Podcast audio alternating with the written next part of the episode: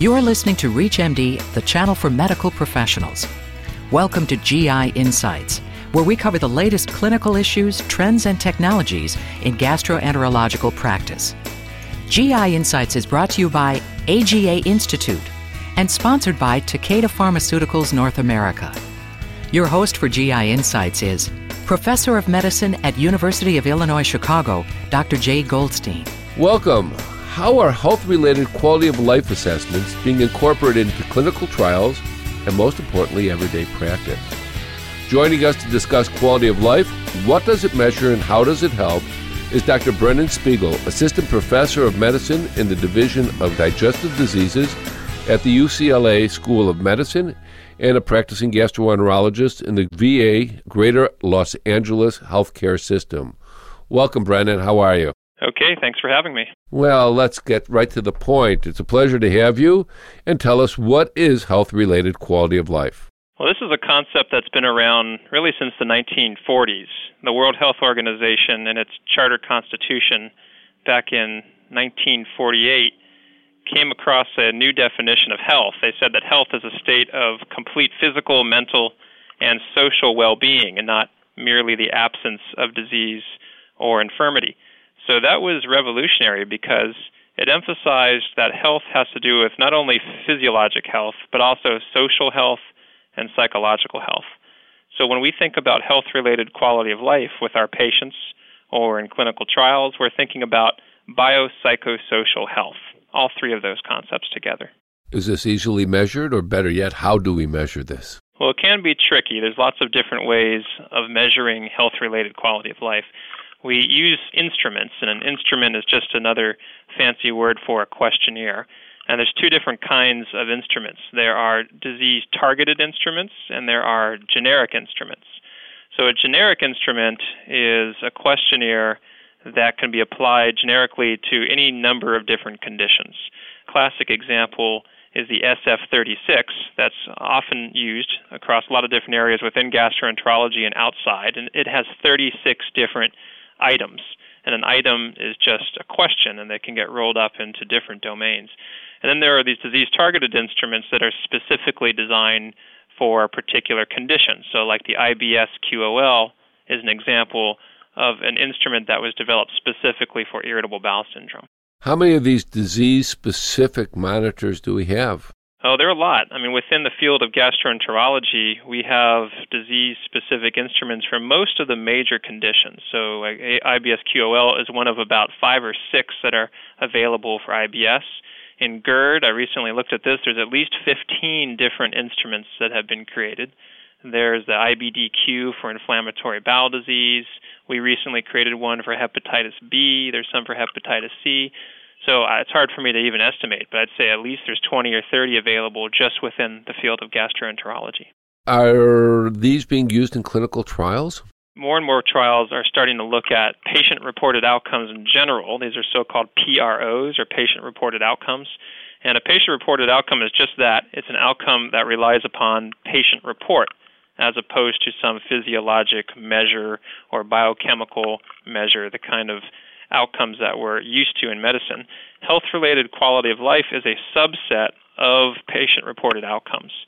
And more and more companies are interested in obtaining claims to show that their drug or their intervention improves overall quality of life, not just some physiologic measure like let's say hemoglobin A1C for diabetics or bowel movement frequency for IBS or CDAI for IBD, but to actually show that their drug improves the way patients actually feel from a biopsychosocial standpoint. Well, does quality of life measures actually parallel qualitatively or quantitatively uh, physiologic endpoints that have been traditionally used in clinical trials? Well, the good ones do. And there's a concept out there called uh, validity, and I talked about how there's at least 30 or more endpoints that are available, but not all of them are necessarily good. And one of the litmus tests that we use to determine if one of these endpoints is good is whether or not it tracks with the physiologic parameters that we care about. A good quality of life measure should correlate somewhat with the important physiologic measures. Now, it's not a perfect correlation by any stretch, and that's why we measure them separately But it would be curious if the physiologic measures go up or get better while quality of life gets worse. That's a little bit unusual, though it can sometimes happen. So the short answer is they don't always correlate perfectly, but they should track with each other in general. Can you give us an example where physiologically things improve but quality of life worsens? There's a lot of examples like that, and, and a good example might be in irritable bowel syndrome. We're trained to ask patients a lot about their bowel movements and what their Bristol stool scale is and you know how frequently they have them and you know all sorts of stuff about bowel movements. And we can make someone's bowel movements get better with something like loperamide or Imodium, but the patient may not feel better whatsoever. In fact, may may feel worse. So we have many instances where patients' quality of life continues to get worse and worse, although we're improving what we think is the important outcome. But patients may value things differently than we value them. We think bowel movement frequency is important. Patients may not care at all because their abdominal pain is still there, even though their bowel movement frequency is getting better. So there's an example, and IBS is a classic one, where there's a disconnect between what we care about and what patients care about. Is the FDA buying this? Are they incorporating it? Do they want it? Will they label, put it in the label? Slowly, they're coming around to it. It used to be very difficult to get any kind of a claim on the basis of a patient reported outcome. But more recently, there's a group within the FDA that is called the SEALD Group, and they are specifically created to look at patient reported outcomes like quality of life and to consider their use in clinical trials. They've come a long way in the FDA, and now they're actually, I'd say, at the forefront amongst different regulatory agencies across the world in accepting quality of life as a valid and important endpoint for clinical trials. So the, the important thing for drug companies is to make sure that they follow their guidance, and they've developed a document called the PRO guidance document. And this is a very detailed handbook on how to develop a clinical trial using their rules using health related quality of life as an endpoint. And if a company can follow their rules to a T, the FDA will indeed give them a claim on the basis of quality of life. But that's a lot easier said than done. Do you think well, there'll be a time where a quality of life endpoint will trump a physiologic endpoint? Yeah, I suppose it depends on your perspective. For a, a patient's perspective, you know, they may not care at all what their physiologic parameters are looking like if they're not feeling well. So if the major stakeholder is our patients, which really it is, we have a fiduciary responsibility to our patients to make them feel better. From using that perspective, health related quality of life may often trump the physiologic parameters that we're accustomed to following. If you're just tuning in, you're listening to GI Insights on ReachMD XM 160, the channel for medical professionals. I'm your host, Dr. Jay Goldstein, and joining me to discuss quality of life, what does it measure and how does it help, is Dr. Brennan Spiegel, Assistant Professor of Medicine in the Division of Digestive Diseases at UCLA School of Medicine and a practicing gastroenterologist at the VA Greater Los Angeles Healthcare System. Well, let's go back to quality of life here for a second and ask a very simple question. Can this actually be incorporated in day to day practice and used as a measure of success or failure by a practicing physician? It can, and it has been used in everyday clinical practice, but it's a little easier said than done. So earlier I was talking about the SF36, and this is a questionnaire that has 36 items. So you can imagine how difficult it would be for a patient to sit around in a waiting room filling out a questionnaire with 36 items, and then having a nurse or someone else score this and then give it to the physician. This is something that's going to take too much time to be tenable in regular clinical practice. So there have been other instruments that have been created specifically for use in everyday clinical practice that are short and easy to fill out and create an index, a number that could be put on an intake sheet, almost like a vital sign. So the idea is to use quality of life like a vital sign so you can see where your patient is today and compare it to where your patient was on the last clinic visit and see if their quality of life has improved over time. If their quality of life is getting worse, it might mean that you're not serving the patient well. You need to think about changing what you're doing. That's the theory of how to do this. And but the reality is it's frequently not done. So we need to come up with better ways to penetrate this into everyday clinical practice. Well, how does one know that if there's a change in the score, that it's a significant change and it's meaningful? Yeah, so that's a great question because there's a big difference between statistically significant and clinically relevant.